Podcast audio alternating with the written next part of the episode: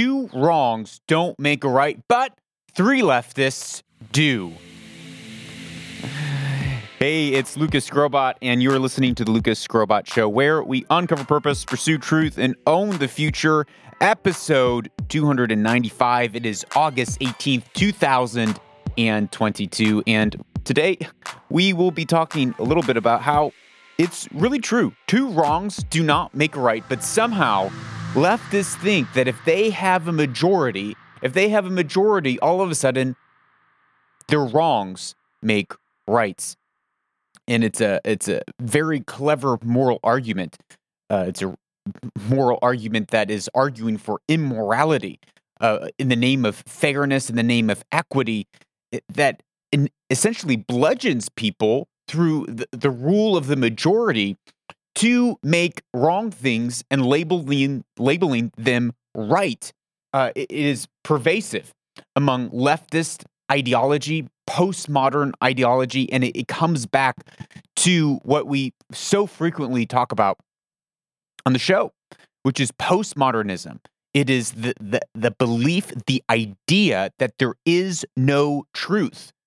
It's the belief and the idea that morality is just a bunch of different shades of gray, that there is no such thing as God, that, that religion is a thing of the past, that religion, that, that mankind has evolved beyond a, a moral code that has been given to us by our Creator. Well, the way that this is manifesting itself right now in global politics, specifically uh, American politics, we've stayed away from it on on the show a little bit. Is is the the Donald Trump fiasco that continues. It started with Russia, Russia, Russia, Russiagate, and all through his presidency, and even now, it, it the attacks on former President Donald Trump never seems to stop. We haven't really talked at depth or length about it because there's really not much to talk about, in my opinion. We know that his estate was raided. We know that the the, the warrant is being released and that they took a bunch of documents and there's a bunch of sayings of, oh, maybe he had espionage, he had documents that was taken from the White House. It doesn't seem clear to me what will actually come of this. If this is just another ruse, or if there's actual criminal uh, criminal activity that President Donald Trump uh, associated himself with. But with within this, and both sides, both sides of the aisle, whether you're on the conservative side or whether you're on the uh, progressive side, we can all fall into this, which is believing that someone is guilty based on their ideological, their philosophical, philosophical, their their uh, their political standings, their political beliefs. Now, th- this is essentially saying that you are guilty until you are proven innocent. And this is a worldview that is pervasive among much of the world that you are guilty until you're proven innocent. And in postmodernism, in Marxism, that is a common belief. And the reason that there's a common belief is because there is no such thing as guilt or innocence, right or wrong in postmodernism, because it's all, everything's relative. All morality is relative. And so, because of that, everyone is guilty. As as Goebbels would say, show me the man and I will find you the crime. That each person is automatically guilty. When you look at socialism and communism being rolled out in the USSR or any other communist nation, you see that people were swept up and taken to gulags by the millions and disappeared for for no crimes whatsoever, but because of their political association. If their neighbor, if their there's stories, the Gulag Archipelago, of people turning in their neighbors. They're turning in their neighbors because their neighbor is turning off the radio broadcast before the end of Stalin's speech or Lenin's speech. They turn in their neighbors to the, the Gestapo, to the secret police. And what happens? A couple weeks later, the neighbor gets picked up and brought in as well. Why? Because of the relational association. You're guilty by association, not because of your own merit, not because you are innocent until proven guilty. And I think this is really what is happening when we we look at the situation with former President Donald Trump. It is they uh, he is guilty guilty, guilty, guilty until somehow proven innocent. But because we already believe he is a horrible, evil man who is uh, probably worse than Hitler, as the, the left loves to say, he is he is instantly guilty. Of course, espionage is probably one of the least amount of things that he's actually guilty of. So why why wouldn't he be guilty of this as well? A trigger word that the progressives love to use when it comes to making wrong things right is the word fairness or the or the word equity. Now there's a difference between equity and equality. So a standard definition is equality means that each individual or group of people is given the same resources or opportunity. Equity recognizes that each person has different circumstances and allocates the exact resources and opportunities needed to reach an equal outcome. So, equality is an equal opportunity for all. Equity is trying to manufacture in society equal outcomes, which is just impossible. It is absolutely impossible. How how are you going to get equal outcomes? Women live longer than men. Should we euthanize women at the average age that men normally die? Is that, is that how we're going to get an equal outcome? People who live near water live 10% longer than those who are in landlocked places. How are we going to make that an equitable situation? The firstborn child makes more, 40% more than the secondborn child. Are we going to, how are we going to make that equitable? But they like to use these words like fairness or equality. And they're making these moral arguments, trying to make moral arguments using sly wording in order to get what they want. One of the things that they want is the redistribution of wealth, believing that we should tax the rich take from the rich and give to the poor. And the way that they do that, they say, well, we live in a democracy, and therefore it's fair. If there's three of us and you have all the money, and then there's me, I'm broke, let's say, and let's say we have a scary Rambo guy over here who's also broke, Sylvester Stallone. And we put it to a vote. And the vote comes out two to one we are the majority, Rambo and I, that we should take your money and redistribute it to ourselves so that we have an equal outcome. You say, No way, I worked hard for this money. I saved this money. I invested this money. We say, ah, no. See, this is this is fair. This is democracy. We voted on it, and then we go and beat you up and steal your money. But it's fair. Why is it fair? Because we called it fair because we labeled democracy on it because we we we had a majority rule. But that's not fair, that's theft. Just because someone agrees that we should rob someone and take their money doesn't change the fact that it is still theft. It is still theft. But in in Marxist ideology, it's not just Marxism, it's it's postmodern postmodern thinking. It is not about right or wrong, guilt or innocence. It is all about pushing forward the party line. It is okay if you lie for the sake of the party. It is okay if you cheat, steal, and and use violence for the sake of the movement.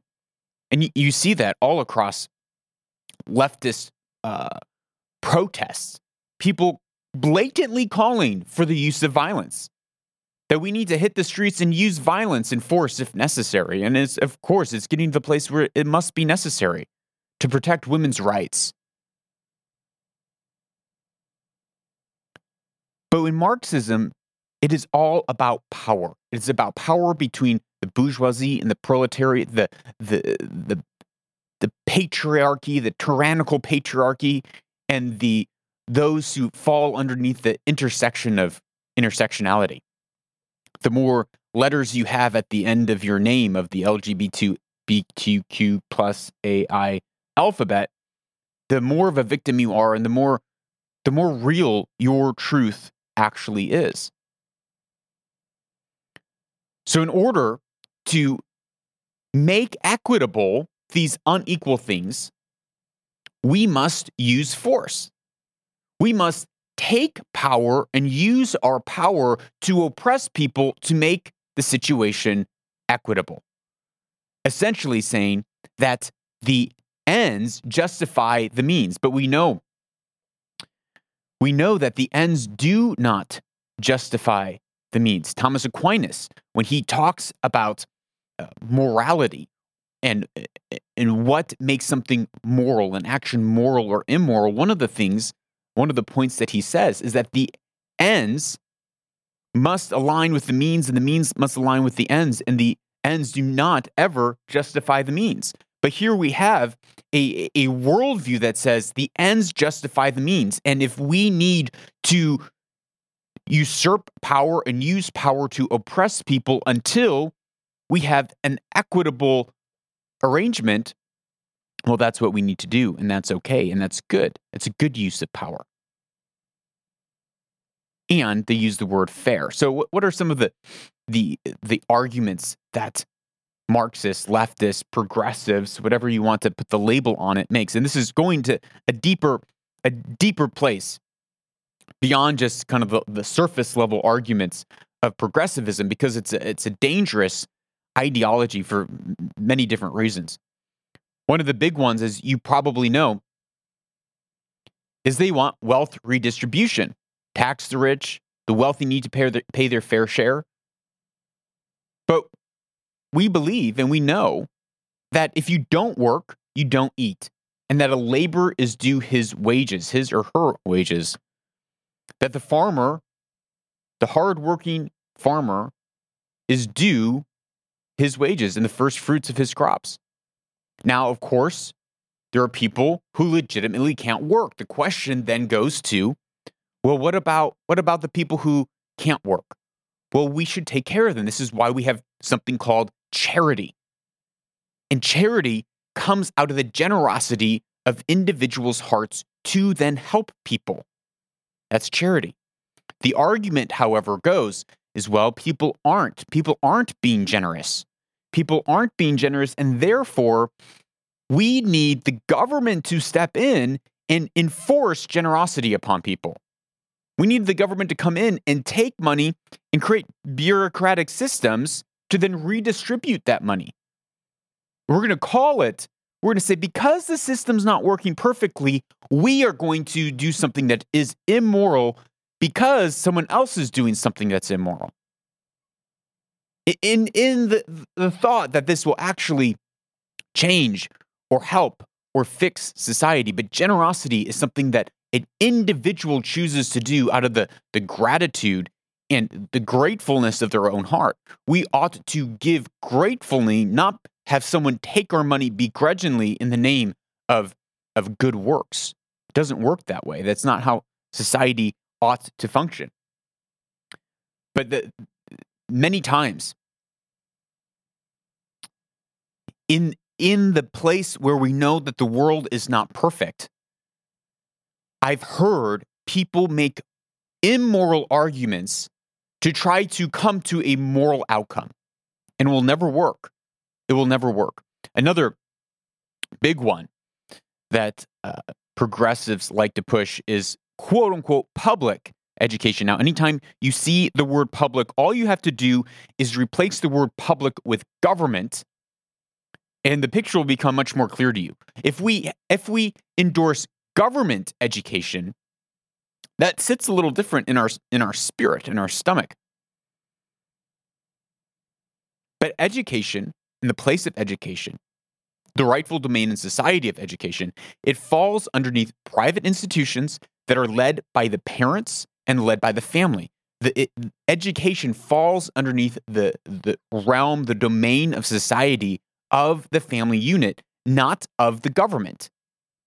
But Marx, and this is straight from the Communist Manifesto, and read this.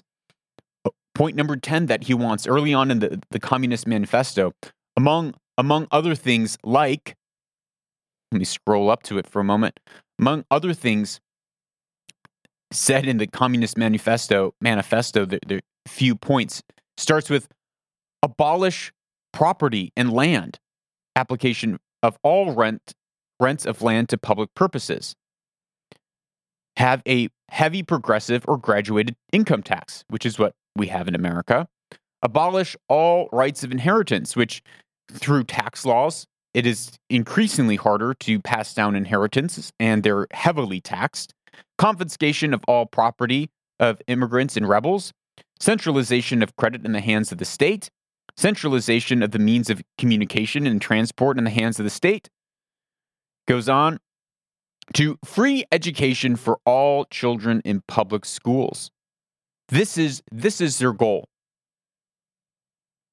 And if you if you go on to continue to read the Communist Manifesto, there's a, a, a, a section where they detail what is the what is the confession of a of a communist, of a socialist, of a Marxist? And what are the questions that you would ask? And what are the responses of a, a typical Marxist? And one of the questions is what will be your first measure once you've established democracy? Once you have a democracy in the land, what are you going to push for? Well, the answer would be to guarantee the subsistence of the proletariat.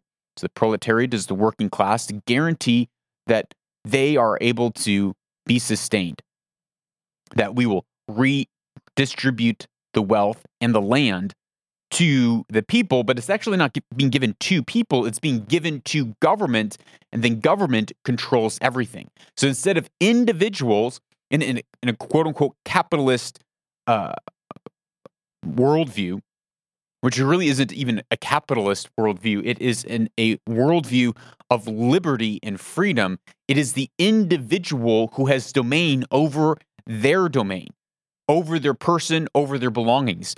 But in a leftist, progressivist worldview, it is the government who's your dad. The government is your daddy.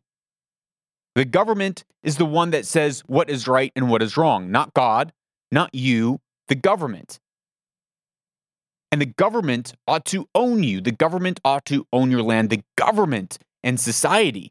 They again, they use the word public and society because it sounds better, it feels better. But society owns your children, not you. Society is responsible for your children, not you as parents. So the next question is how will you do this? How will you guarantee? This is straight from the Communist Manifesto. The answer is of a, of a good Marxist, a good commie, by limiting private property in such a way that it gradually prepares the way for its transformation into social property, aka government property. And we'll do this by progressive taxation, the limitation of the rights of inheritance in favor of the state, aka when people pass away, they can't pass on their wealth to their children. Instead, the wealth goes to the state. My, my, my.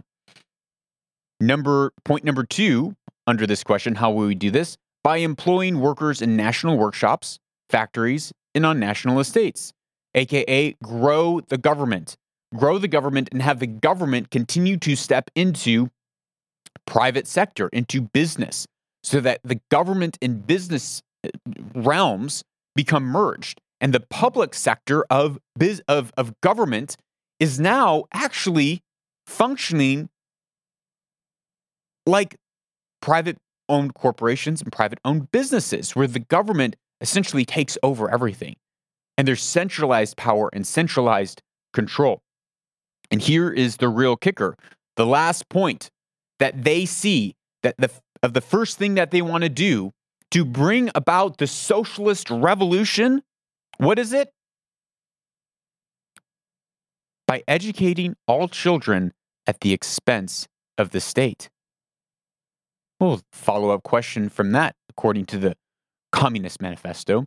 is how will you arrange this kind of education during the period of transition? This is the period of transition is when you haven't reached your full blown communist, socialist dystopia, but you're trying to enforce that. You're trying to bring it about. How, what what are you going to do? How are you going to do that? The answer is all children will be educated in state establishments from the time when they can do without the first maternal care.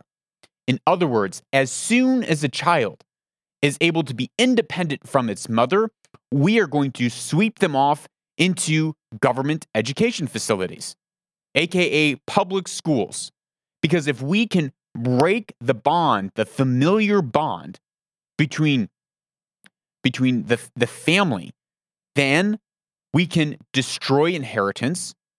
We can cause uh, people not to be able to be reliant on themselves and their family, but they'll be forced to be reliant on their, the state. They'll be forced to turn for us for help. And if they need to turn for to us for help, we can control them. Because if you need the government, if you need, and it's not even the government, if you need someone to, to help you, and you're beholden to them, and they have power over your life that in a moment they can take everything that you have away from you because you are living on their land. You're living on the society's land. Well, then instantly you can't criticize because you set up a law that says, hey, there's no criticism. There's, there's no pushing back against us. If you do, we will take everything that you have away from us. And it slowly, but actually very quickly, deteriorates all sorts of liberty and freedom and critical thought. Because here's the thing if you want to have critical thought, you have to have a freedom of thought. To be able to think critically, you have to be able to, to, to be able to think critically, you have to be able to think freely. In order to think freely, you have to be able to talk freely. So, freedom of speech is the foundational value for freedom of thought. Freedom of thought is needed for critical thinking. And critical thinking is needed for, free, for freedom of belief, or maybe the other way around, excuse me. If you want to have freedom of belief, you have to have freedom of thought, which means you have to have freedom of speech. But in these uh, in Marxist societies, they do not want their people to think, they want their people to be dependent on the government. They do not want their people to think, they do not want their people to speak, because these are all dangerous dangerous tools and weapons.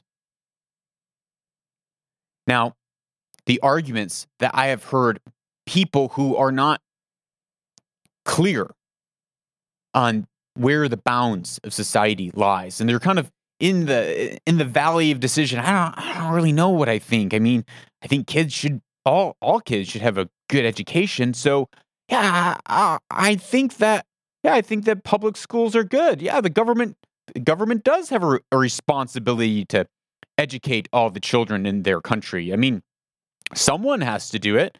And if the parents aren't doing it, well, then well, someone has to step up and it ought to be the government. I mean, who else is going to do it?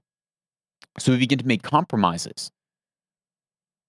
And we give to begin to give over what is our responsibility to carry we abdicate that responsibility and we give it to the state. We give it to someone else. And when we give and we abdicate what is our responsibility to someone else, bad things happen in every circumstance. If you are the leader of a company and you begin to abdicate your responsibility rather than taking responsibility and ownership over your own company, bad things will begin to happen to your company. If you walk into a room that you're supposed to be leading, but you're not leading clearly, you're not leading firmly, you're not setting vision and direction and purpose at every single moment, but you're wishy washy. People begin to feel uncomfortable. People begin to feel uncertain, and they will begin to step up and try to usurp your power and usurp their, your authority because they don't feel safe. Now, when that happens within your family unit, and your kids don't feel safe, who, who's daddy? Is it government or is it school or, or, or my parents? And when people begin to abdicate their authority to the government, society begins to crumble, family units begin to crumble. Another example of these uh, making immoral arguments, three leftists make a right. They don't actually, it's, it's from the saying, two wrongs don't make a right, but three lefts do. Which is true. If you turn left three times, you've made right. Um, three leftists. An- another argument is, uh, again, a, a hot topic right now in America. It's the take on abortion. And again, they're using uh, clever wording.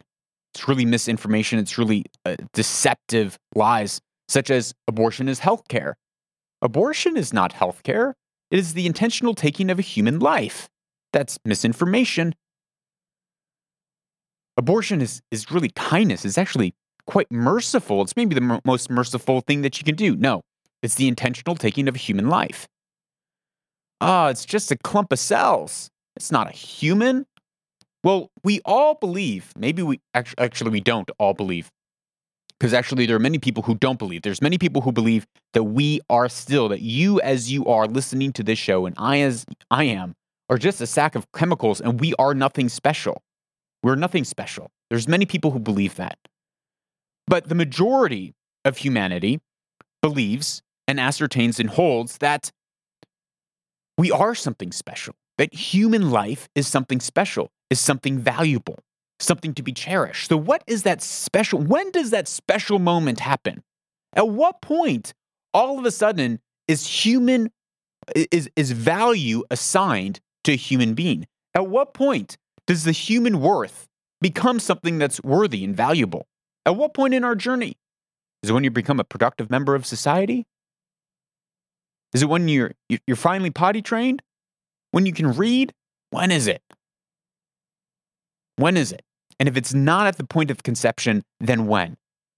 Because biologists, 95% of biologists across the world agree that life begins at conception. Now, biologists, they study life. But oh, man, it's just a clump of cells. You're not really doing any harm. It's a clump of cells. Another argument that they make is well, what about the 14 year old girl who was raped? It's cruel to for- force her to carry the baby. Oh, it's so cruel. We can't we can't do that. And I would never give up my baby, but I can't stop someone else from giving up theirs. That that would be wrong. No, what's wrong is killing, intentionally taking an innocent life. Two wrongs do not make the right. A, a wrong, a wrong of rape is not made right by the intentional taking of a human life. That does not solve the situation, just as the wrong of someone not being generous with what they've been given, with someone not being generous with their wealth, is not made right by theft and taking from them by force. It doesn't make the situation correct. So, in order to defeat these moral arguments, we have to stand up and show how these arguments that are being made are effectively immoral. That is the way that we win this battle. Yeah, that makes sense. Yeah, that makes sense in a post truth society where we have exchanged truth for lies and reason for postmodern irrationality. The absurd finally makes sense. Of course, we've been talking about postmodern irrationality the majority of this podcast, including with the irrationality of of uh, leftist agendas. Uh, but here's this new study that's out about monkeypox. Now, we've avoided the conversation of monkeypox up to this point on the show, as it's just it just feels like kind of drivel after years of being bombarded by fear mongering of of uh, global pandemics and the the insanity that ensued. You probably remember that many many people, I'm sure it's millions of people, probably millions of people lost their jobs because they decided they were not going to take an experimental drug. Millions of people. And billions of people were coerced into taking it under fear of losing their livelihood, under fear of not being able to leave their house, under fear of being labeled and fear mongered as it's a pandemic of the unvaccinated. Do you remember this? Do you remember the pandemic of the unvaccinated? I remember the pandemic of the unvaccinated and how it was if you didn't wear a mask, you were killing grandma. Masks that work only 70% of the time when worn properly, but the issue is no one ever wore them properly. The way that you had to properly wear a mask is you you put it on and you can never touch the mask or your face and has to be completely sealed and when you take it off, you got to throw it in the trash. I don't know anyone who did that. I'm sure there's people out there who did that. But no, you're fiddling with it, you're itching it, you're taking it off, you're coughing in it, you're moving your hand, you're touching it, and then you're touching something else. So if 70% of the time when it was worn properly, it worked, well, what happens when people aren't using it properly? Guess what? It doesn't work. That's what it is. Remember how we were locked up in our houses? People couldn't see in America, people couldn't see their dying relative in the hospital. Family members. You're barred from visiting grandma and grandpa in the nursing home. The the overstep, the catastrophe, the man-made catastrophe that crippled the global economy because of choices of leadership across the globe to follow this narrative to to look at only one side of the science. There's we covered this before. There's a study, uh, an article that came out. I, I didn't reference it here in the show notes, but that the way that the six foot social distancing came about was from a study on influenza, which showed that influenza can spread up to 10 feet. And so you need 10 foot distance. But the way that it became six foot, they said, well, people can't really conceptualize 10 feet. That's pretty far away. All of society would pretty much literally shut down. Let's make it six feet and call it following the science when it's really not following any science. There's no science behind it. But you just take, take for a moment and remember what was done to us. The way that people were bludgeoned because they're like, this is, said, this is ridiculous. I'm not going to, I'm not going to be coerced and forced into this, but we were. We were locked up. Well, here we have monkeypox. Well, it's a different story because monkeypox affects the LGBTQ uh, divine community. You know, as they say, to be trans is to be divine. And uh, you can't say anything against that community because if you do, you're homophobic. You can't say anything factual. You can't say anything that's actually related to public health because if you do, you will be labeled homophobic, which is probably the worst crime uh, known to man. Well, if you are are listening with kids around, yeah, you might want to pause this and finish later, as uh, this article by NBC can be a little graphic. We'll we'll sh- sand the edges off for the sake of the show. Here's the beginning of this article. The title: Sex between men not skin contact, is fueling monkeypox, new research suggests. Since the outset of the global monkeypox outbreak, dun dun dun, in May, public health and infectious disease experts have told the public that the virus is largely transmitted through skin to skin contact, particularly during sex with, between men. Now, however, an expanding cadre of experts has come to believe that sex between men itself, both, you know, the way that men have sex, is likely to be the main driver of global monkeypox transmission. The skin contact that comes with sex, these experts say, is probably much less of a risk factor. One doctor, Dr. Hazra, says a growing body of evidence supports that sexual transmission, particularly through fluids, is occurring with the current monkeypox outbreak. Referring to the fact that recent studies show that the virus is found in in men's semen. It goes on to say, Alan Blitz says, it looks very clear to us that this is an infection that is transmitted sexually the vast majority of the time. Now, this is where it totally falls into the yeah, that makes sense segment of the show of complete irrationality. Do you remember when the globe was locked up and and people were told you can't go for a walk? If you do, you're going to get arrested. You remember when people were at the beach swimming with no one around them? And the police would come by and pick, up, pick them up because they were, they were swimming and uh, a, a public risk,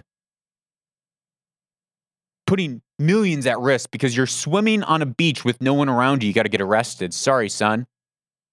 Do you, do you remember the lengths that they went to lock up the healthy and gener- general population uh, for a disease that has a 99.97% survival rate.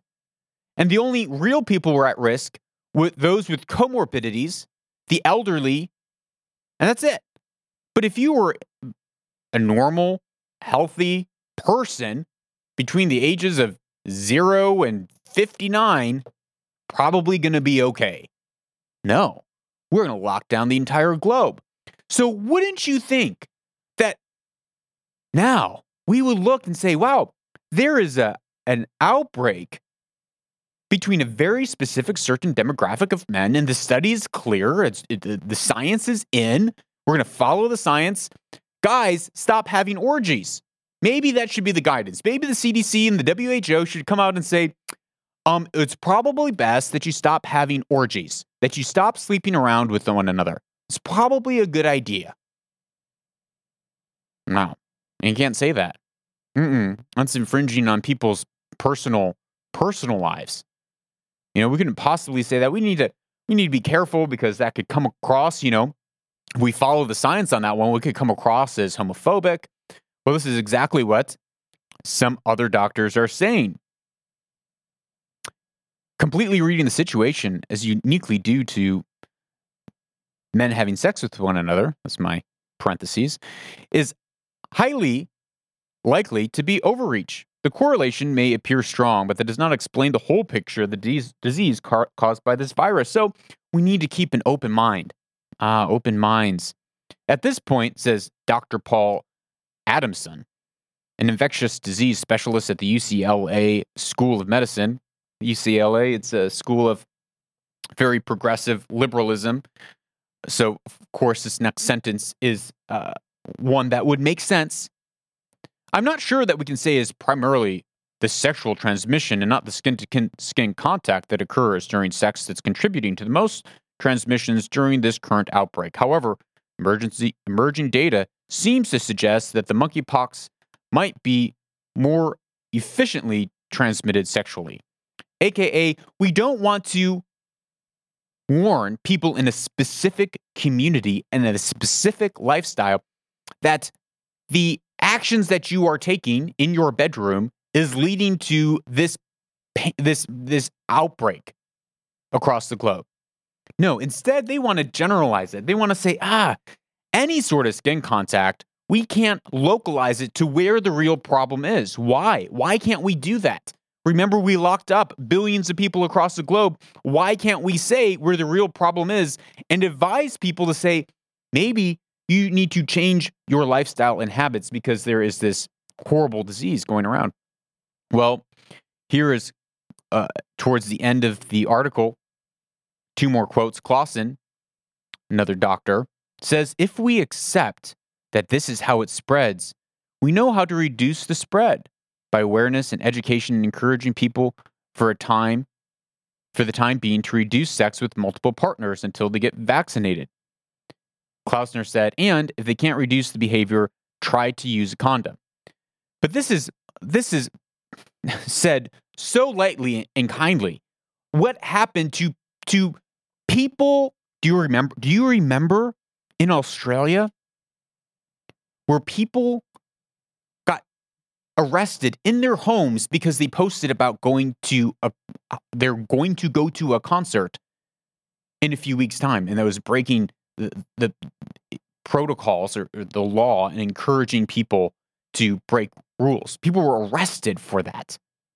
Do, do you remember how people were told to wear masks in houses? But now, ah, I gotta be careful. We know how this thing's spreading. We actually know how it's spreading. Harvard, another upstanding institution, my how Harvard is falling. No, Harvard was founded founded as a, a Christian seminary.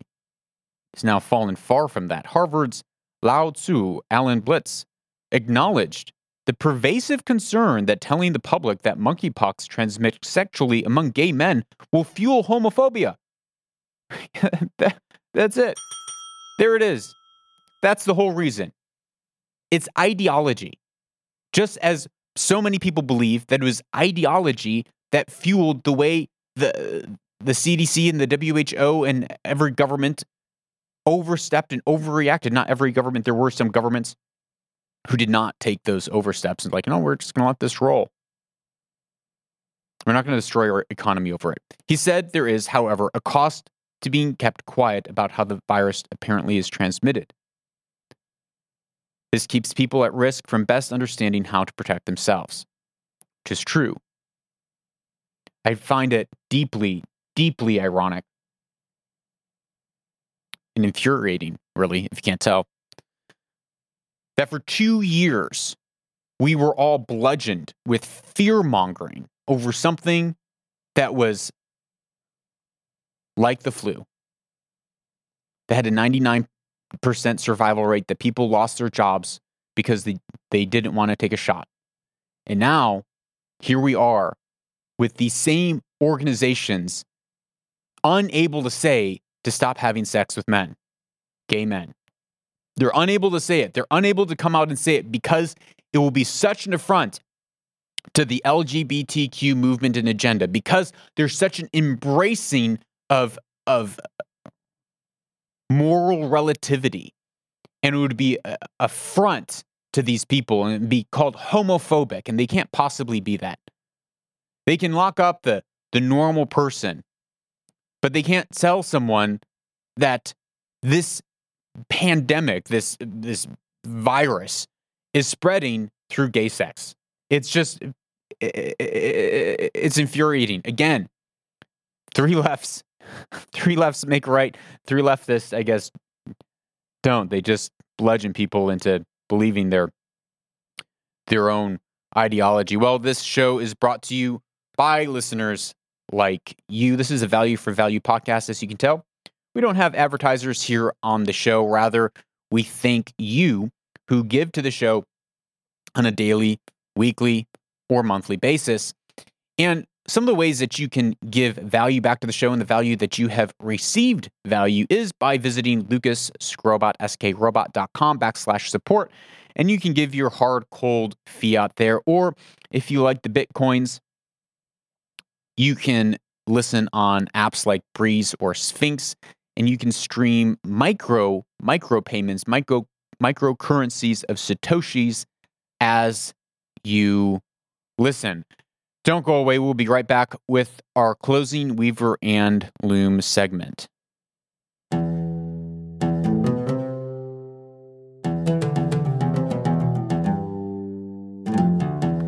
Welcome back to Weaver and Loom, a part of the show where we take ancient wisdom and we weave it in with our everyday lives so we can own our future and weave our destiny.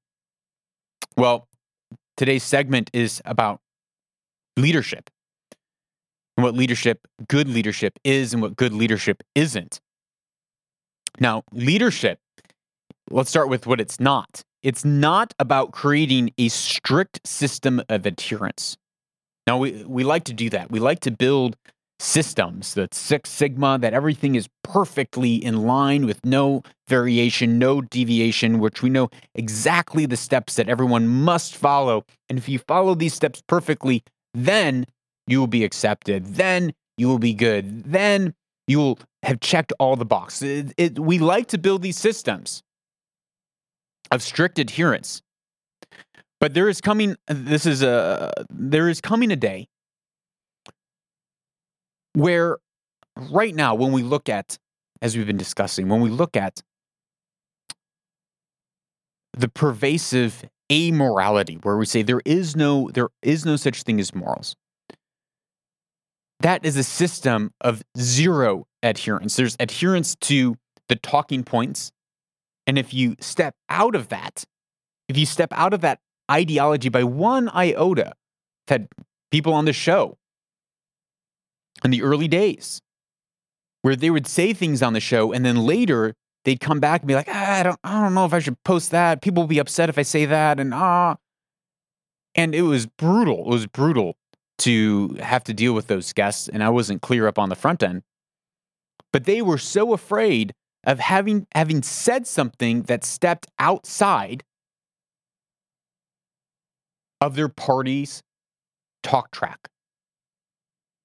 But outside of that, the, the, the adherence is to an amoral worldview. Well, there is coming a day when a strict system of adherence will turn against this amoral worldview.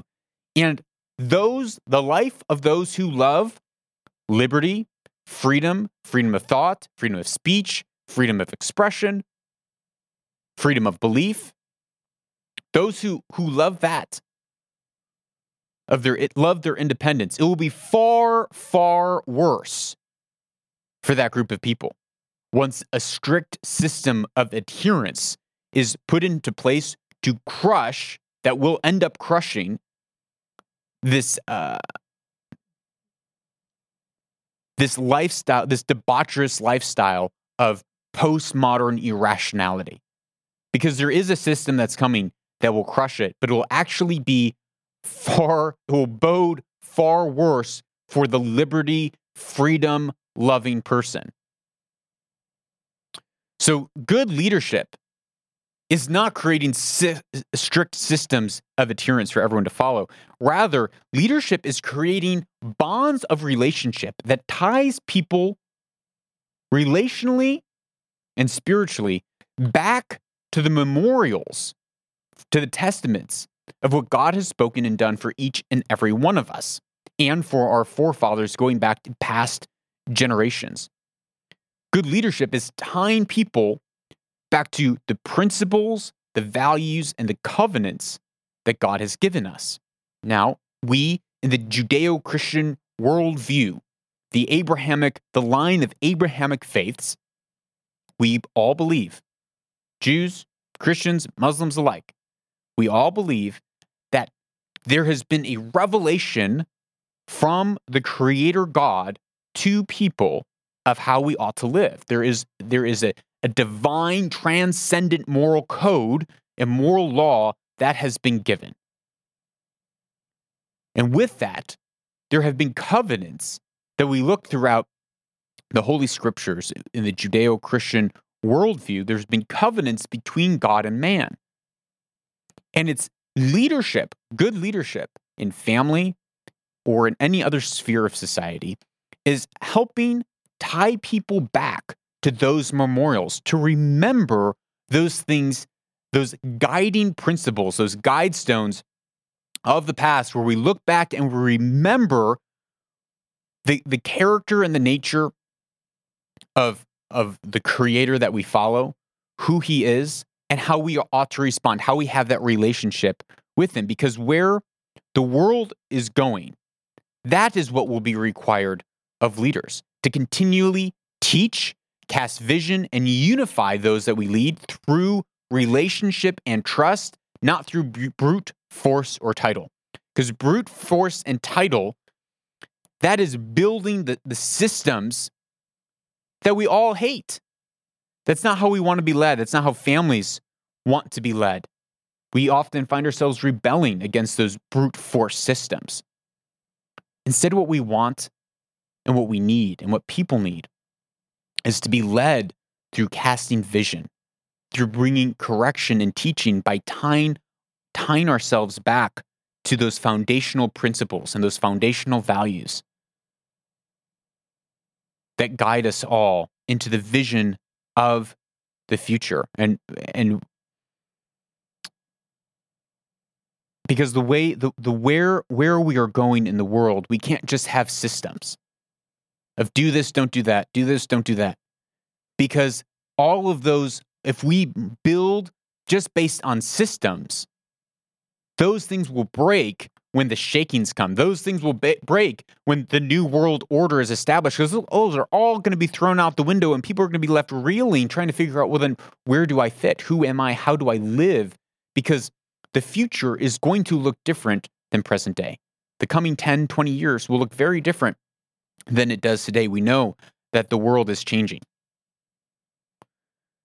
So, first, we have to do that with ourselves.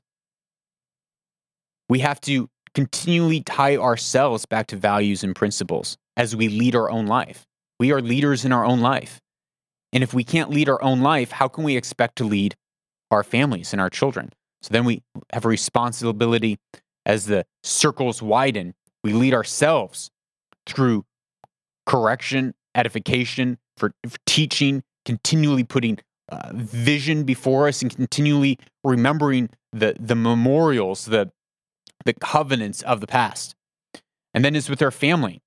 It's setting up uh, cultural pillars of saying, this is who we are. People like us do things like this. People in our family, this is the way that we behave. Why? Because this is the vision for your life. This is who you are. You are a leader. We don't want to behave selfishly or rudely because you're called to lead people. And if you're called to lead people, you need to gain people's trust. So, how then ought you act now so that when you're a young leader, you're able to gain people's trust? And then as the the circle expands, we we will in time, as we are faithful to steward our families and ourselves, we'll be given responsibilities to serve, because leadership is service. Leadership is service to serve our communities, to help our communities in times of need. But if we can't keep the vision for ourselves personally, if we can't bring to remembrance and stay sober minded about who we are and what we're called to, if we can't lead our families, then what makes us think we can lead a city? Because once once you're at the point of trying to lead a city, you're probably you're probably going to have a majority of people against you because there's always going to be people who either don't like what you're doing, don't like the direction that you're going, and or they're gunning for your position, they're gunning for their job. They want the position that you have because they can't see that leadership is service. And when we're leading healthily, we're serving the people that we are leaving. Well, that's all for today's episode. Thank you so much for listening to the show. I appreciate it. And I hope you get value out of it. If you have any questions, you can find me over on the Instagram and or you can WhatsApp me at plus one two zero two nine two two zero two two zero. Remember, two wrongs do not make a right. When you're battling against those uh, arguments, always bring it back to what is true morality, true ethics. And finally, go out and be the leader that you are so that you can own your future.